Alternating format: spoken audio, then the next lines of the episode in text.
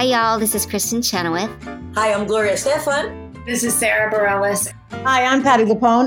This is Lin Manuel Miranda. You're listening to the Broadway Podcast Network.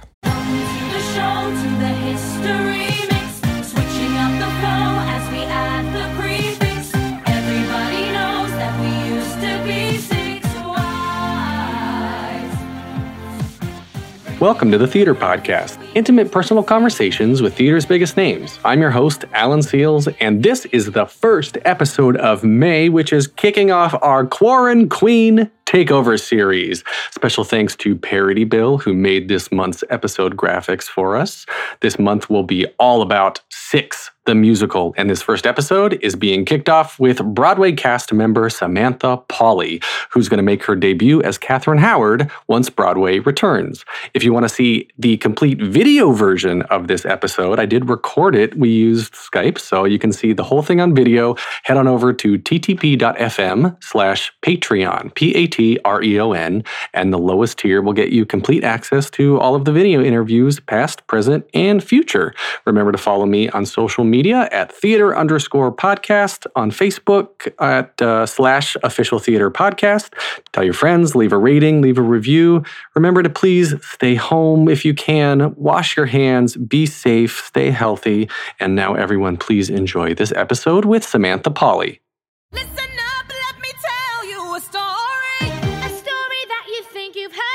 up, glories and the disgraces. My guest today is no stranger to the stage, performing regionally since 2010 in shows such as Honeymoon in Vegas, Elf the Musical, Seussical, and Godspell. She's played the title role of Eva Peron in Evita three times, which included making her West End debut last year in Regent's Park Open Air Theater.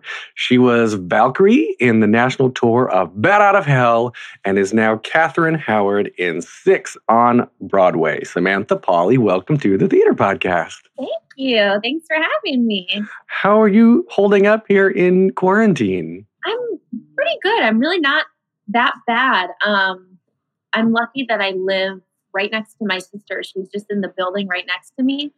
Um, so if either of us goes anywhere, it's just to each other's apartments to hang out. Um, and I have my dog here in the city with me too. So I don't feel too alone, which is nice. But you know, I have my days where I get really bored. So are you you're still in in Manhattan in the area? yeah, I um I thought about going home to Chicago where I that's where my husband is and we have a house there.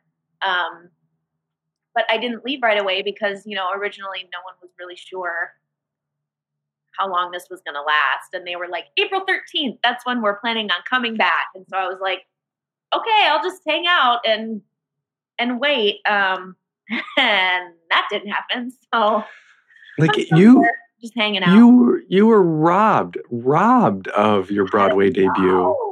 I know. It was just um it was such a weird day too because so many other things had already started to get canceled but like no one no one told us anything and and we were all kind of hoping that like surely everything you know will go dark tomorrow we'll at least open tonight and have the party and then and then that's fine. Like if we have to take a month off that's cool. Just let us open and let us have the party.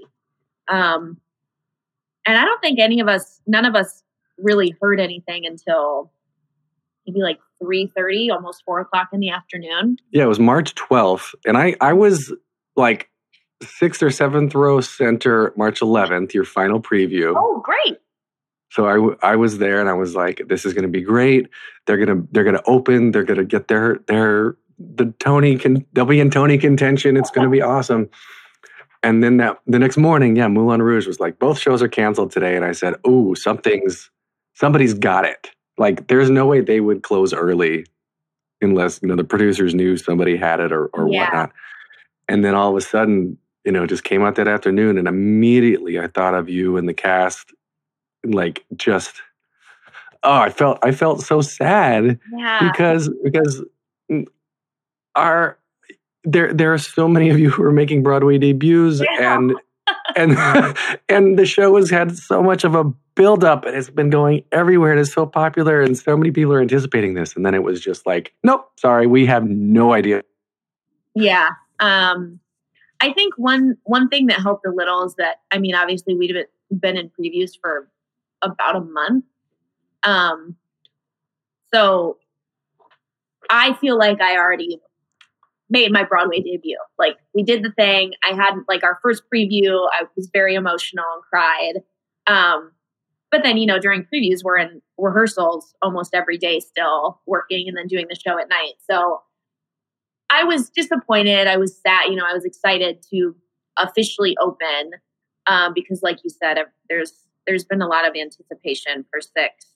Um, but I guess I also consider this somewhat of a, a not a blessing, but something that was meant to happen maybe for us because a lot of a lot of us were had been sick or had you know vocal fatigue and just needed some time because we've Mhm. also been doing this show for almost a year um, and our time off from it has been very limited i think the most amount of time we've had off i mean i went away to london and had like months away from the show but i was still doing another show Which which was not easy either. which was not easy but you know we i think the most amount of time we had off from the show was maybe two and a half three weeks um because we had some time but then we had to come to new york and do press in october and um so i think a lot of us are using this time to to rest and and take care of ourselves the way that that we've probably needed to for a, a while Yeah, yeah, and which I mean, it's kind of a blessing in disguise in, in that respect. It- you know, the voices are going to come back stronger, and there's going to be a certain amount of conditioning, uh, uh, you know, like cardiovascularly for for Mhm. your show and shows like Moulin Rouge, The Dancers. I mean, like, come on, that that's Yeah. something you can't just go back into. But uh, I, you said something too that you're still in rehearsals while you're in previews. But this show, like Six, has been around for years and multiple incarnations already. yeah What what's changing? What's being worked on? Um, nothing, nothing in terms of of like songs or you know choreography really changed that much. Um, there were a couple things that changed, uh, like snippets of lines, or there was some music that got rewritten um, to just like amp it up for Broadway, if that makes Mhm. sense. Um, and there were a couple things uh, with the choreography that that had changed that we may have like originally been taught incorrectly that then the choreographer from london was with us now for all of these rehearsals we only had her in chicago when we first started for a week um, and then she had to leave she was doing hamilton in in the uk Oh, Um, that old thing. so- that old chestnut. Hamilton, you know.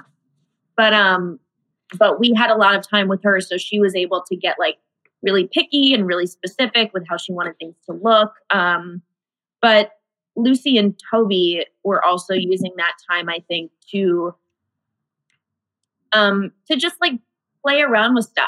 And you know, the show is is good as it is and and Lucy has told us this many times like the show could work like in a basement with no audience. Like the show is fine and it's good and we could open, you know, tomorrow and be okay, but we have the time so sh- they wanted to use the time to like maybe we'll try this joke this way or maybe we'll try seeing it this way. Like we have the time so let's experiment and see what works and what doesn't. Um which which is what previews are for. Um so nothing changed like drastically. Um but they had the time, so they were using it to get really particular and really specific. And I mean, you saw the show. There are so many lights.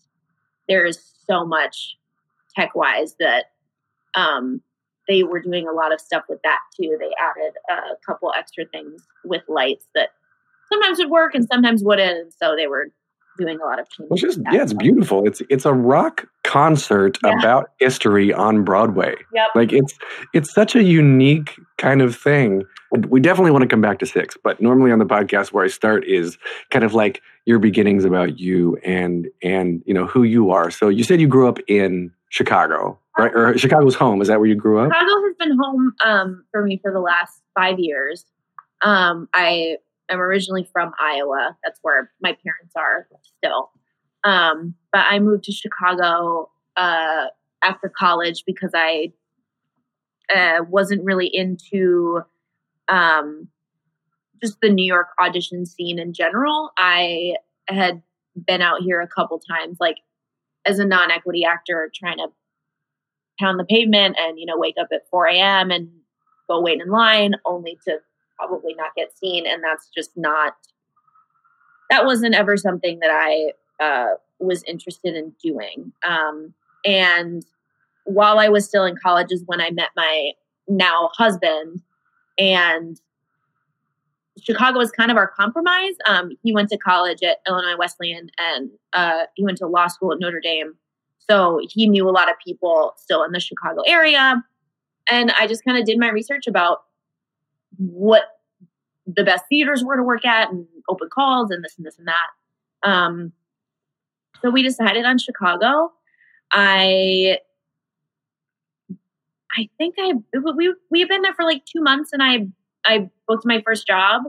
Um, I didn't have any equity points. I had never worked in an equity house before. I booked Godspell at the Marriott Theater, and they just offered me my equity card um, to do the show, which I was kind of reluctant about, but was a good decision in the end.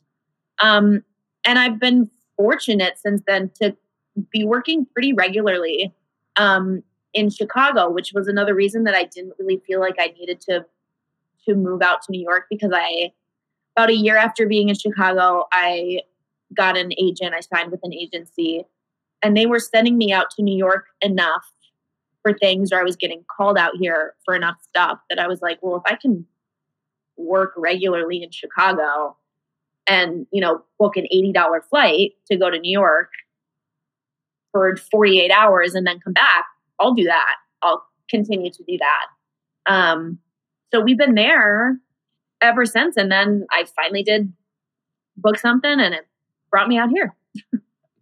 Well, when when like the singing and and the acting, where did the love for theater come in? Have you like as a kid were you always singing and performing? Um, not not really. I know you know there's a lot of people that are like, I've been I've just been doing this since I was three years old. Um, I think my my love for singing just came from watching Disney movies. Uh, I just want I wanted to be Jasmine and I wanted to be Ariel. Um, I I didn't see my first Broadway show I think until my junior year of high school. Um, but that's also when I did my first show. Um, the end of my junior year, they had auditions for like the pajama game. Didn't know the show, didn't know what it was. I sang in choir and I did choir in like junior high and you know stuff like that. Um, but yeah, end of my junior year, auditioned for the musical. I thought it was fun. Um, the choir took a trip to New York and we saw uh, Drowsy Chaperone and Wicked. And me being really dumb, not I didn't know what Wicked was, didn't know what any of it was. and we saw Wicked, and intermission happened, and I thought that was the end of the show. I'm not kidding you. I and I was like, cool. So now what? Like, where we? I was like putting my coat on to leave, but like, but seeing that and and doing, you know, the show and having fun, um, I was like, this seems this seems pretty cool. Like, this seems like something that I I could do. I think that maybe I could go to college for this, and I could I could try it out. Um, and I think because of that, because I got started so late, my parents were very like, "Well, but what if it doesn't work? Like, what's what's your you, your backup plan?" You know, the Right. that say stuff like that. And I just kept saying, "I don't know, I don't know." because I'm not very good at like math or science. Like I honestly didn't know what else I could do. Um, Well, that that's what I was. That's actually what I was going to say. Was was junior year is late to all of a sudden decide. Yep. Oh, I want to go to college for this. Yep. um, I so I also I I wasn't very um, I wasn't aware of like what's the best what's the best college to go to for music theater. Um, but I had a great I had a really great drama teacher in high school that I think he kind he was kind of flocking me like she auditioned for the musical. She seems really good at this. Okay, she seems to really like it. Now she seems really interested in like going to college for this. But he knew that I wasn't that I wasn't aware of like how like how to even apply for college. How do I audition for a school? Um It's- it- there, there's circles you have to be part of to know this oh, stuff. Yeah. Like I Yeah. I didn't know I didn't know what, you know, what the top places were. Um, but you know, there's like International Thespian Festival, and I think every state has their own thespian festival, maybe. But um, my school went to Iowa Thespian Festival, and uh, he just like was taking me around to like a couple different colleges that were there. He's like, I've heard about this one, or I know so and so from this school. I know this person from this school. So I'll introduce you. Um, and while we were there, I auditioned. They were doing like a scholarship thing, scholarship auditions while they were there. And I was like, yeah, I'll audition. And he like helped me pick stuff out, but he was like, you don't really know you're not you're not super experienced. I know you're really new at this, so you're don't get your hopes up. But we'll we'll pick out your stuff and whatever. So we had to do like a song and a monologue. And I remember sitting in the hallway of like this this high school that we were at, where Thespian Festival was at, and seeing everybody was dressed up in like audition clothes. Like all the girls were in their like their jewel tone dresses, and the guys were in like nice pants and a shirt. And I was in like um like more like dance type clothes. I was in all Mhm. black and I had on like yoga pants and like just a top. And I remember sitting there and I called my mom and I was like, Mom, everybody else is like super dressed up. Everybody else is very dressed up. And now I feel like I'm gonna look really dumb. Oh, there's my dog. Like I, I feel like I'm gonna look really stupid. I don't I don't know what to do. And she was like, It's gonna be fine, just do the thing. Like nobody told you you had to dress up. And I was like, okay, you're right, you're right went in, did my stuff, and then that night, like the final night of Thespian Festival, like announced the winner. And I remember, like I remember sitting there, and they and they were like, "It's, it's Samantha Pauly from Troop whatever number," and I remember being like, "No, that's no way." And my drama teacher, he was crying. He was like, "I'm so proud of you," blah blah blah. So like, it's I. It might have been that moment that that made then my parents were like, "Oh, okay, so like she could." So you so you- you just rolled up and won Yeah. this this thing with like no voice lessons, no formal training. Yeah. Just wow. So I mean, have you taken voice lessons since then? You went to college for that. Yeah, voice lessons. I have um a, a voice teacher in Chicago who is um actually the music director for Six um here, but um yeah, I said and you know, I still consider myself like not a good music theater actor because I there's still a lot of shows that I don't know. There's a lot of shows that I've never I've never listened to the cast recording. A lot of shows that I should probably know like what they're about and I just don't. I don't keep up with like what is what's new and like what's happening right now. Um when 6 came along, I was like, I don't know what that is. I don't uh. um I didn't listen to any of the music from it until the night before my callback. But I did, I, yeah. I just kind of, I just kind of roll with the punches. I just kind of roll up, like you said. well, I know I know a lot of people like that. That they're just like wherever the opportunity leads me, whatever door opens, I'm just going to walk through it. And and there's so many people who have told me that they just got where they've gotten because they just keep saying yes. Yeah. And and it just leads to the next thing and and you know depending on like the spiritual background of whoever it is that i'm talking to they're like oh you know sometimes it's fate sometimes it's uh, one reason or another. But you know it's what's supposed to be is supposed to be you know, whether or not you buy into that or not. But speaking of callbacks on january 14th 2019 you posted a picture on instagram said that never before did you have to perform a diamond single ladies mashup for a callback. Did you get called in for moulin rouge? Yeah. yeah. Um, they they were still looking for uh standby for Satine. Um, so I flew I flew to New York for that. Um, that that callback was also really fun because I when I was in college with a couple of my friends, we taught ourselves all of the single ladies choreography. And so I still know all of it. So I for some reason I was like I was getting ready to go in and feeling really good, feeling good about singing all this stuff. And I was like, I don't really know what to do though for this, this part. Like, I'm not, I don't want to just stand there, but I also haven't, you know, the show wasn't open on Broadway yet. So there was nothing, there was nothing I could refer to. So I was like, maybe I'll just throw in a little bit of it. And I think that's probably where I went wrong. And that's why I didn't book it. doing the full dance thing, but I was like, I was giving them some some sass for sure, and they were like, yeah, wow. Yeah. Well, I don't know. I mean, again, if you had taken that, you wouldn't be where you are now. yeah, yeah, absolutely, yeah. So, um, I like you said, I am I am definitely a everything happens for a reason type person. Within the last like year and a half, I have definitely that is well, yeah. something I It live by. seems, it seems like the last year and a half has been like just full of ups and downs for you in general. Yeah, and well. and what is it? 2000, 2018, the Bat Out of Hell tour. You were Valkyrie, Mhm. and what the hell happened? It it for so for those who don't know, like it was can like the tour was canceled like days before New York was supposed to start, right? Uh, no, it was um It was canceled before the tour was supposed to start. Um Ugh. we we rehearsed in New York, um, and this was like a year long full production contract tour. Yeah, like yeah.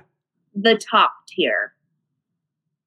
I was ready, full year, first national tour. I was like, okay, this this is it. I'm gonna get my foot in the door. I'm gonna do a tour, and then like, and then that is it. I'm gonna things are gonna go up from there. Can't wait. Um, and we rehearsed for five weeks in New York. We started in Toronto. We were in Toronto for like three three weeks, I think, three four weeks. Um, we teched the show. We we opened there. Um, we were sold out almost every single night, and uh, three days I think before we were supposed to come back to the US and open in Detroit. Um, we had understudy rehearsal that day. We went on a dinner break and uh, we got a big text message from our stage manager saying, Hey, we're going to have a company meeting at seven o'clock in the house. The show that night was at eight o'clock. And everyone was speculating, like, oh my God, what is this? What is this about? What's going on? And in my mind, I was like, oh, it's it's probably just a, a meeting because we have to go back to the US and it's a meeting like we had before we left. Like, make sure you have this, make sure you have your passport, don't bring any weed gummies back, you know, like, you know, whatever. Which I guess is a real concern now. yeah, yeah. And you know, walking from my dressing room to go up to the theater for this meeting, I could sense from a couple other people within the cast like something was wrong.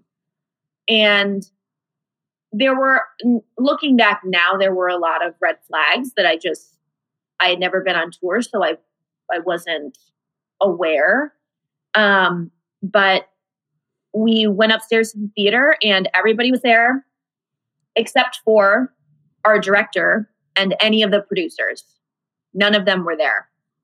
Um, our main producer sent an email to our company manager and said, I need you to read this to the cast. Um, and she had asked if she could wait until after the show. And they said, no, you have to tell them before the show. Um, I think because they had already canceled all of the trucks that they were going to load the set onto, and they didn't want that information getting out before or during the show. Mm.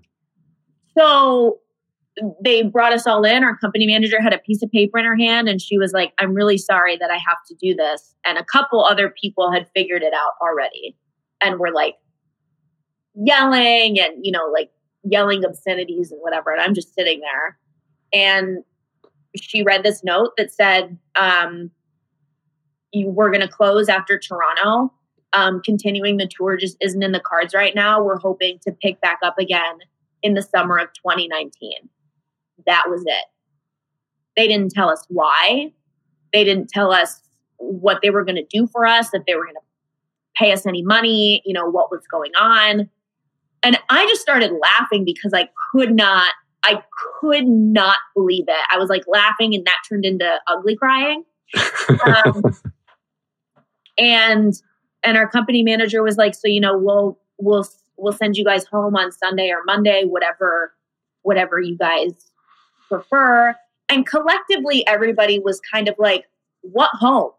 Where are you going to send us? Because most people lived in New York and they had sublet their apartments for a year. So everybody was like, what what home? Where am I supposed to go? Where what am I supposed to tell Wow. my family? Wow. Um, someone in the cast was uh, had booked King Kong, but said no because this tour was more money, and he was trying to make money so that he could send his daughter to college. oh, um, no. So we never ended up finding out why. They paid us for the rest of that week and the week following. Um, and it ended up turning into a big, uh, kind of a legal thing with Actors Equity because the producers had just, they had done it just in time and given us technically enough notice so that they didn't have to pay us any money beyond the following week. Um, So nothing for the tour or anything. nothing for the tour. Um, and so it turned into this big thing with us and Actors Equity saying, like, cool. So technically within the rules, producers or you know companies can give a week's notice for for a year long tour and then they owe us nothing. Like we have we have turned down other jobs. We have given up our place to live. We have right. you know put our full trust into these people but that's the only protection that we have. And so a, a kind of a cool thing was that you know then it turned into this big discussion with actors equity about them looking closer into oh okay so what how do we make sure this doesn't happen again? How do we make sure that we uh, are providing more protection for our actors?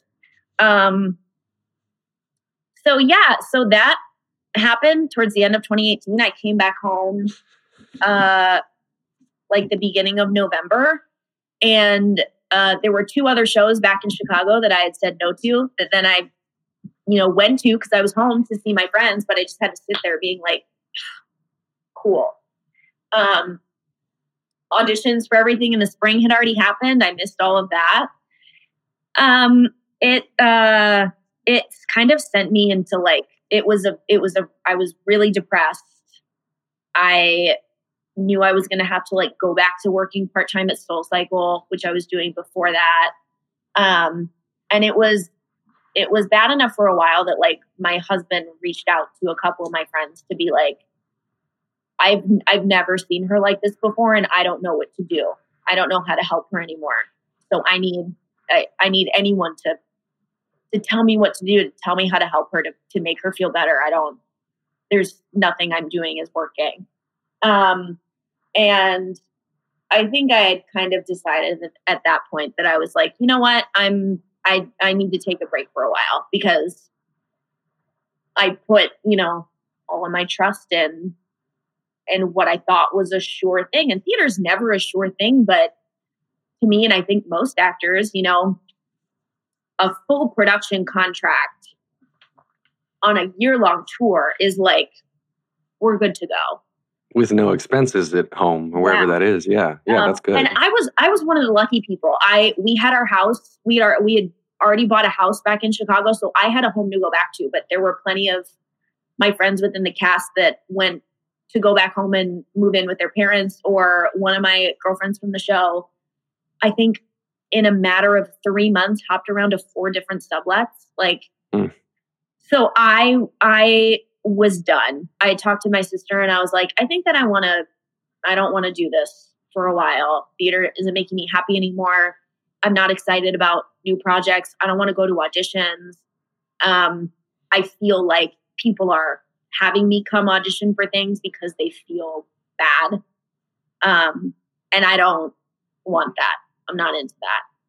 At Grand Canyon University, we believe in equal opportunity, and the American dream starts with purpose. Whether your pursuit involves a bachelor's, master's, or doctoral degree, GCU's learning environments are designed for supportive networking and collaboration. With over 330 academic programs, GCU provides a path to help you fulfill your dreams. The pursuit to serve others is yours. Find your purpose at GCU. Private, Christian, affordable. Visit gcu.edu. Um, so I stopped auditioning for stuff for a little bit for a couple months. Um, and then six auditions started happening, and uh, Chicago Shakes asked me to come in, and I said no three times.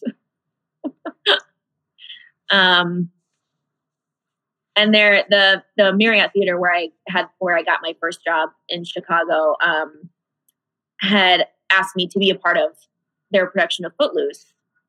And uh no i i didn't audition nothing. They were like hey we want you to play rusty. Come do this.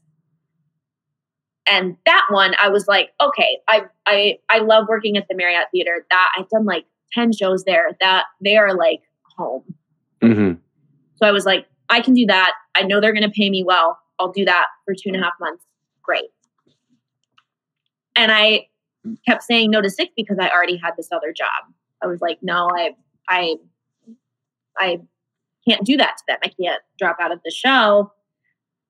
Um, and it just kept coming back. They just kept asking me to come back, um, and and audition for it. And then finally, one night while I was at work at the Marriott, the music director Roberta um, called me, and she had left me a voicemail, and I still have that voicemail on my phone. I will not delete it. I'll never delete it. But she called me and left me a voicemail saying like we've had the first couple days of auditions we're not seeing what we want i think you should at least make a tape because then you can be on their radar even if you don't do the show if the show goes somewhere else or if anything happens with the show later Um, Right. but she was like i totally get it. I there are so many times she's like in my past that i have said yes to one show because I feel like I I owe it to them or I I owe them my loyalty and I've missed out on other things. And she's like this is a business. That's all it's about. So you you can at least make a tape. There's nothing wrong with that. So I went home that night and made a tape at 10:30 at night. And uh I sent it to her right away and the casting director at Chicago Shakes and she was like they love it they want you to come in final callbacks I was like, all right, cool. Um, but then I had to call my agent and be like, okay, listen, because he was, I mean, you know, he knew I was doing all this too. And I was like, should I go? Because there are, there's going to be other people there from Chicago that I know that also know that I'm supposed to be doing this other show. And I don't want any of this getting, getting back to people to Marriott and, you know, me getting in trouble or whatever. And he was like, I say we just go because even if you go, it doesn't mean that you're going to take the job. This is something separate. You should go. So then, while all of that was happening, I got an email um, from Tara Rubin casting saying, Mhm. Hey, there's a production of Evita that's happening in London over the summer. Um, it's really different. It's uh, it's supposed to be like Beyonce at Coachella. And I was like, well, I've never been to London. that's a lot of money they would pay me. Cool. I'll do that. I'll, I'll, I'll audition for that. I love Evita. So we had final callbacks for six, which was like an eight hour day in Chicago. And then that night, I got on a plane and flew here to New York to do my first uh, audition and taping for Evita. So all of it started happening at like around the same time. Um, and So you never took the job in in Chicago then, it sounds like. well, I, I, that happened so quickly that like I, I said yes to Footloose, and they were like, "Cool, sending you a contract tomorrow," and I had signed a contract already for this other show. Um, Footloose wouldn't have conflicted with Evita, so that's why I was like, I could do that, and then I could have. Um, and then the day after I got back from New York, my agent called me about six, and he was like, "They want you to play Catherine Howard," and I was like, "Okay, so Mhm. now what, what do we do?" Um, and he was like, "Well, do you want to do it?" And I said, "Yeah, I want to do it." Did you know anything about the show? Like what what made you want to do it? I I didn't know anything about it. Um, I knew that it was coming to Chicago. I had had actually a couple friends in London reach out to me and people in Chicago that knew about it or had listened to it on Spotify that were like, Six is coming to Chicago. You have to audition. And I was like, "Mm, okay, I don't know what it's about. And like I said before, I'm just really bad at doing my research and knowing. So I still didn't know until they had me come in. And then I, uh, when I first went in for callbacks, I was called back for three of the queens. So I was just looking at who everybody was and what the show was about. Um, so, so yeah, I, I, I knew then finally, you know, what it was, but I guess I, st- I, I still didn't realize like how, how big of a deal it was or how, how much people loved it already. Um, especially people here in the US, like there was already such a following. Yeah.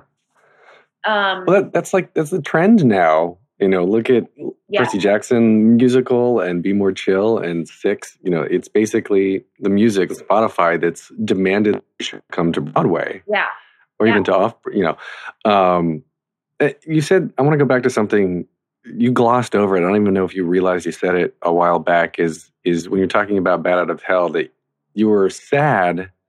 you said you're actually depressed because you know your trust was broken. You put all your trust into these producers, and it, it I wonder if you know de- delving into the psychological aspects of of you. And this is the first time I've met you, you know, virtually here while we're in mutual quarantine. Um, you know, I was looking through Instagram, and well, you're pretty open on Instagram and your your posts and whatnot. And you were saying you said that uh, you know on th- December thirty first, twenty nineteen, you had this wonderful post that you're like, um, uh, 2019 had some major moments, none that you could have none that you could have ever expected. Mhm. And you said the end of 2018 almost broke you.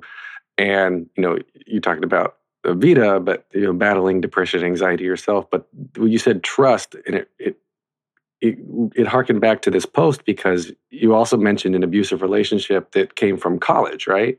Mhm. Like like a, a yeah. So I wonder, like for you, do you do you think? I mean, so going into uh, I guess, or coming out of being a survivor of an abusive relationship, um, you know, there's a broken trust there with with relationships in general. Yeah. Um I I think that I've definitely since then because that that relationship ended in like 2010. Um and definitely since then I have realized that the problem within that relationship was not me it was something with him and insecurities that that he had that he took out on me. And I think since then my mentality has definitely changed where where I am I'm aware of people like that, if that makes sense. Like, like I'm willing to trust people like my husband or people that I work with because because I can see that they're inherently good and I know that they are not like this guy because I I can recognize in other people when I see those characteristics that he had, if that makes sense. Oh, Um, absolutely. I, especially in terms of like, because, you know, with, within a, a relationship like that, I think the trust comes in other forms. Whereas, like, if I'm trusting the people that I work with or, you know, producers or directors or whoever, that I think, at least for me, is a, is a different kind of trust. Like, I know that you're going to take care of my paycheck and you're going to make sure that the stage is safe and this and this and that. And that I'm, and that we're doing what we're supposed to be doing on this day and we're ending rehearsal at this time. Like that to me is i've been able to like mentally that is different. Um whereas i guess with this guy in college that was just like he was just i i don't know. I think like i think it was just an insecurity within himself I, I don't know like i said that he that he would get so mad um like if i like if i booked something and he didn't or we went to auditions together and i i got more callbacks for something than he did and it it took me a while to to figure out in that relationship that like oh he's like he's got a problem with Mhm. himself that he's that he's taking out on me. And I think uh, in terms of work trust, that's something totally different. Yeah, I mean, I guess where I was going with this was it's. I, I'm speculating that it may be hard for you to make close relationships with new people now, and the people once you do let that wall down, it's you know it's like you're very loyal, right? And Yeah. and with them yeah. With them forever. yeah. and so you know you're trusting for these producers this this time in your life uh you're like okay a year i'm i'm putting my eggs in this basket Mhm. now and i'm going to not have a place in new york and if i was you know your other actors sublet and didn't have pl- places to go back to because they were trusting that the next steps would be taken care of yeah. uh, and so that now me as to why at the end of the year you said Tony almost broke you, you theater wasn't making you happy theater uh, you know you wanted to take a break because you you basically got like used and thrown away yeah.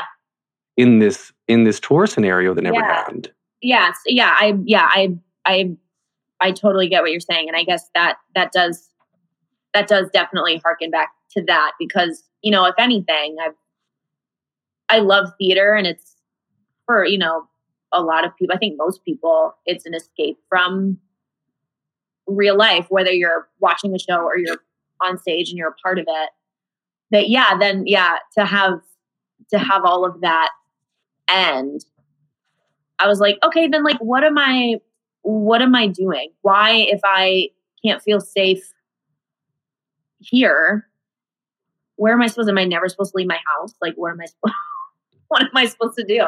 Well so now so now that like the the rug was pulled out from under all of you for Mhm. for in this pandemic like are you are you okay are you is it kind of like memories of before is it different now I I guess a little bit. This seems to be different in that like I know I know that Six already had a lot of anticipation.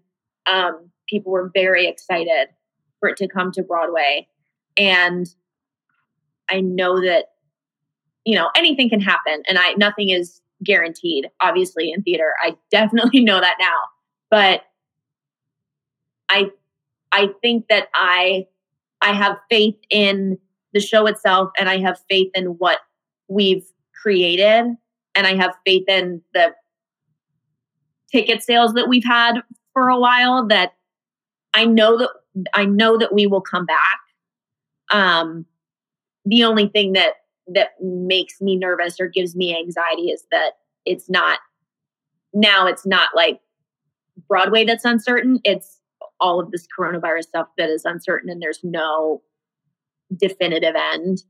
Mhm. So I think the anxiety for me with all of this now just comes from but I was so ex- I was so excited and I think it's more of like a I find I finally made it. I made it to Broadway. I yes and like getting excited for like the Tonys and this and this and that like awards season and now I'm like shit. What God. of course, of course, but um but I think I have also learned since 2018 that like I said everything happens for a reason and I am a firm believer that you are always exactly where you are meant to be in this moment. And if I am not proof of that in the theater world, I don't know what is. Like, if Bat Out of Hell hadn't been canceled, then I wouldn't have had time to audition for six and all of all of this other stuff wouldn't have happened. So that all you usually can't see it while it's happening, but but everything definitely happens for a reason. Absolutely. Um, uh, you're doing uh, on on your Instagram page. You're also doing um, a song a day, right? Yeah. So is that was that something to keep yourself just to keep yourself busy or keep yourself singing? I, mean, I think both. Now, um, after the first week, I figured out that like, okay, if I if I wake up at this time and I like wake up and I work out and I eat breakfast, then I can usually start filming my song around this time and I can edit it and then post it by try and post right at four o'clock every day. Um, so that has definitely kept me sane because it's made me feel like I have a schedule and then at, Mhm. stuff getting added in like like this podcast or you know whatever kind of phone interview and and stuff like that or like a zoom class that's just like an added bonus where i feel like i'm doing something with my day. Um so it was part that that i was like i'm i need i'm gonna have to do something otherwise i'm gonna i'm gonna go nuts. Um so it's part that but it's also part like i it's making me be better about uh being active on social media and engaging with fans that i have i guess which is Why do you put that in, in air quotes? You, you have fans. You have fans. it's just a weird thing for me to say because I just think I'm like a, a dumb little potato from Iowa that like have, you know like why do I have fans? God, it's so weird. Um, so it's it's made me better about that too because I've I've never been particularly good at like posting on Instagram or using these hashtags or whatever. Um, so it's been good for me to do that too and just like get more involved. Um, but it's also being- fun. Now I'm like picking songs and like putting on outfits and making it funny and it. Well, you're you're you're explaining. You're talking to the fans. You're getting feedback. You're being, but you're being authentic, which yeah, which I think, especially for for people in this industry, you know, you're on stage because you need. You're finding a way to express yourself. You're Mhm. finding a way to to deal with whatever's going inside your head anyway by embodying these other characters, and it's giving you this this way to still perform. You're still performing Yeah. every day. it's it's. I've been singing, you know, the same thing for like a year. Um, so it's fun to get song suggestions from people and sing something that maybe I haven't sung in a while, or um, or I I've had to learn a lot of new stuff because, like I said, I'm not good at keeping up with new stuff on Broadway, and so I get a lot of requests for like stuff from Mean Girls or Beetlejuice, and I those are I saw Mean Girls last year, but it's not like a cast recording I listened to, so um, that's just another thing that it's an activity for me to sit and try and learn a song without having the sheet music by just like listening to it on YouTube and looking at the lyrics, you know? Um, so it's Well, spring spring awakening, you need to know. Spring awakening I is good, know it. I do. I do. but but I enjoyed the like. Okay, I guess I just am in pajamas because that's what people Yeah. do. But Yeah, and like and now it's you know i i feel like a lot of times for theater performers there's an expectation of of looking how you do on stage or like being that person or being perfect. Um and i am more than willing to put videos on my instagram of me like forgetting the words or making a mistake or doing or my voice cracking because like that's that's just what it is. For a while i was taping these and i was like oh that sounded like garbage. I need to do it again and finally over the last two weeks i've just been like whatever i'll just do one take and if it's good it's good and we're going to use it and if it's not then we'll make it funny um, and now i'm just like dressing up and making it ridiculous Well, I think I think it's fun, and it it gives the rest of us who can't go see shows and who, who like we we crave this content. Yeah so to still be able to, to to connect with the people that we'd rather see on stage, you know, this is like the next best thing because we can't leave our houses right now, and there is no Broadway. yeah So, well, there is Broadway. It's just it's absolutely changed, of course. yeah Um, but uh, for six being like very women empowerment. It's an all the the band is female. Uh, like is is it a different is it a different vibe for you, a different dynamic or different energy on stage? Because the whole show is about women's empowerment anyway. Yeah. Um, I guess it's not. It's not like a well. It, it is it is a different vibe on stage. It, but only in the sense that like now that the the six of us have been together for a solid year, um, that we are all best friends, and I and I say that very genuinely. It there isn't anyone that doesn't get along. Um, we all love each other so much, and we we always support each other. And a lot of people that come to see the show say that they can see that on stage. Um, so I guess it is it does feel different in that sense because we've also been encouraged to be ourselves and bring ourselves to the character. Um, so that we can create something very unique. But there are so many times that we are just ourselves on stage with each other, like trying to make each other laugh or, you know, giving each other a look or dancing and being silly. Um, so it definitely does feel different to to other shows because we've been given that freedom and because we there are so many times that and I know it will happen when we all come back that we'll look around at each other like while someone's singing their solo or while we're all sitting together that I'm just like, we are all just really good friends, aren't we? Like, um, so yeah, it does, it does feel different compared to other things I've done where, you know, the show might not have as much freedom um, in terms of connecting with each other or, you know, Right. fun. And it is, it's very cool to be all women up there. That is just nuts. It's really cool. Uh, so you had like four weeks of of possible stage door feedback so far. Is there anything that like sticks out from your mind from the New York the New York stage door? Um, I think the only the only thing that like really sticks out is like the security that we have that's out there with us, which just cracks me up because um a couple nights a week there will be um the same like th- two or three guys that come that have like stacks of programs or posters that um they go and then sell on eBay Yeah, yeah. security guys know who they are. So they'll come out and they'll like they'll announce everybody like, oh, the girls are doing selfies tonight, or they're not doing selfies, or make sure you have your your cameras ready and whatever.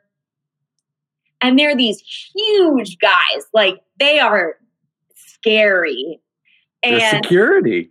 security and it's always the thing that always sticks out that i find hilarious is when like they'll be talking to like the little fangirls and they'll be like okay sweetie you have to get this and this this out and then they'll see one of the guys like standing in the back and they'll just start cursing them and be like hey hey hey like yelling at these guys like their demeanor just changes and it's so funny to me because i'll stand there and i'll be like oh my god t geez but um, I think that's the only thing that's different. Like we've had at other theaters that we were at, you know, earlier in the year. I I don't think any of them were were ready for a stage door type thing. Um, I don't think they anticipated that the fan base would be so large. So like when we got to Canada, we had like a, a meeting on the first day in the theater, and I was like, "So what's the stage door protocol?" And they were like, "The what?" And I was like, "You're gonna have you're gonna have to do something. You're gonna have to like rope off an area or do or make a line."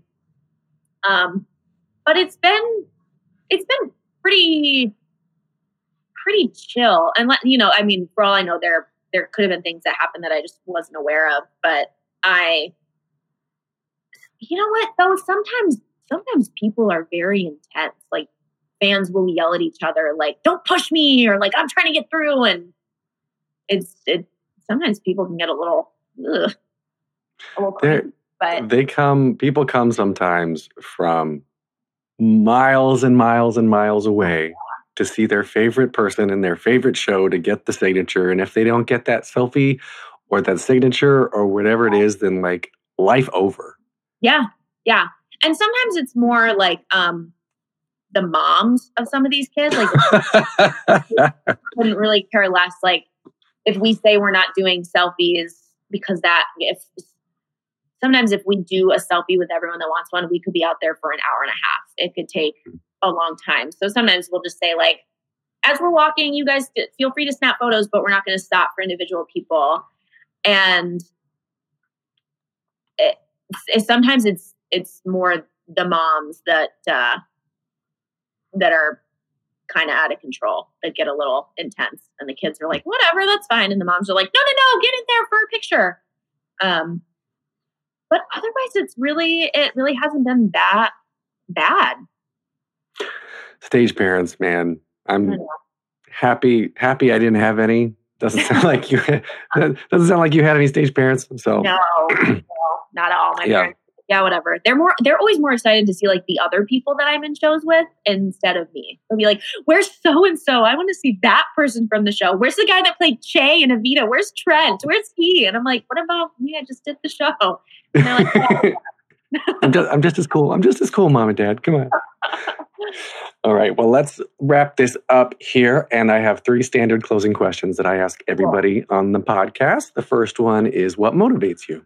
Um, as cliche as it sounds, um, the fans and my husband. He's good at keeping me on days when I'm like, I just don't want to. He's like, but look at what you get to do. Go do it. I'm like, okay, you're right. I love that. Okay. So, second question is what advice would you give to your younger self and younger people listening now, starting out down a similar path? Uh, be patient. You have to be patient. Um, and like I said before, uh, you are always exactly where you are meant to be, even if you can't see it in this moment. You have to trust that. All right. So, last question, hardest one. If you could only see one show for the rest of your life, but you can see it as many times as you want, what would you see? I would see I would see Andrew Lippa's The Wild Party.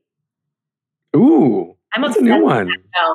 I feel like I've gotten in the last week I've gotten questions from like newspapers or other people that are like, what is one show that you've never done that you want to do? What is one Broadway cast recording that you would recommend people listen to? And that's been my answer for everything. I just love it. It's underrated. Yeah.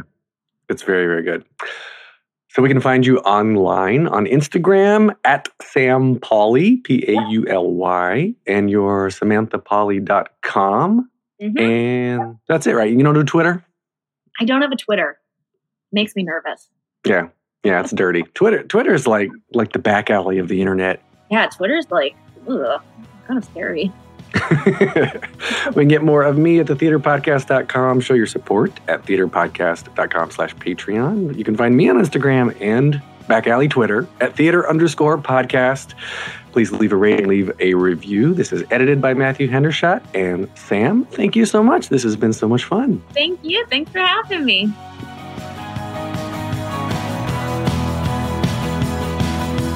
Take a deep breath, make the world a little colorful. Have you ever wondered how your favorite performer actually feels? Well, here's your chance. Welcome to The Quiet Part Out Loud with me, Bobby Steggert, Broadway actor and now a therapist to a whole host of Broadway creatives. Part interview, part therapy, this is not your typical podcast. We'll go right to the heart of things with some of your favorite artists what they still struggle with, what lessons they've learned, what they haven't figured out yet. There's enormous power in saying the quiet part out loud. Are you listening? Hey, it's Leslie Odom Jr. here on the Broadway Podcast Network to tell you about the Rise Theater Directory, a program of Maestra Music. Rise is a national online resource designed to connect and empower backstage and administrative and creative theater professionals from underrepresented backgrounds. If you work or aspire to work in the theater community, this can help you find your next project. And if you hire theater professionals, search the Rise Theater Directory to find your next team. Create your profile now and get more information by visiting risetheatre.org. That's theater with an R E R I S E T H E A T R E dot org because only together we rise.